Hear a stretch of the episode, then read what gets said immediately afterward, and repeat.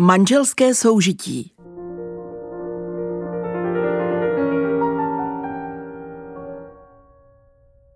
Máme kamarády, on je Čech, ona Němka.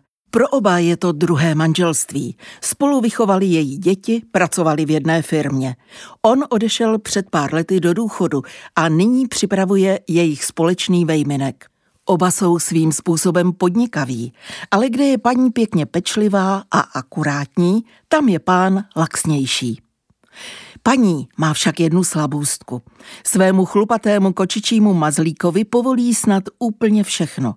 Věci jako, že si zvířátko vyskočí na stůl a vyválí si oháňku v koláči, projdou bez mrknutí oka paničky. Ne tak ovšem manžela.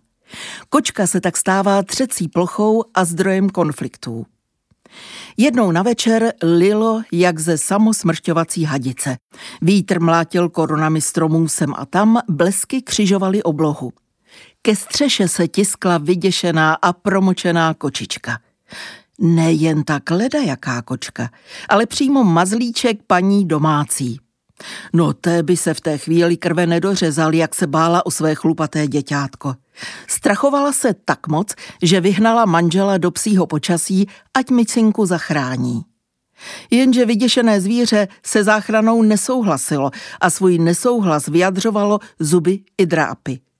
Když muž konečně šelmu přepral a donesl ji do domu, manželka si přeměřila jeho i zvíře a prohlásila úsečně: to není naše kočka. Mokrý, podrápaný a rozčilený manžel prohlásil: zabiju vás obě. Nebe po jeho slovech dramaticky pročísl blesk. Zmlkni a nekrvácej na koberec, utnula spor paní domácí a hrom jí k tomu ochotně přizvukoval.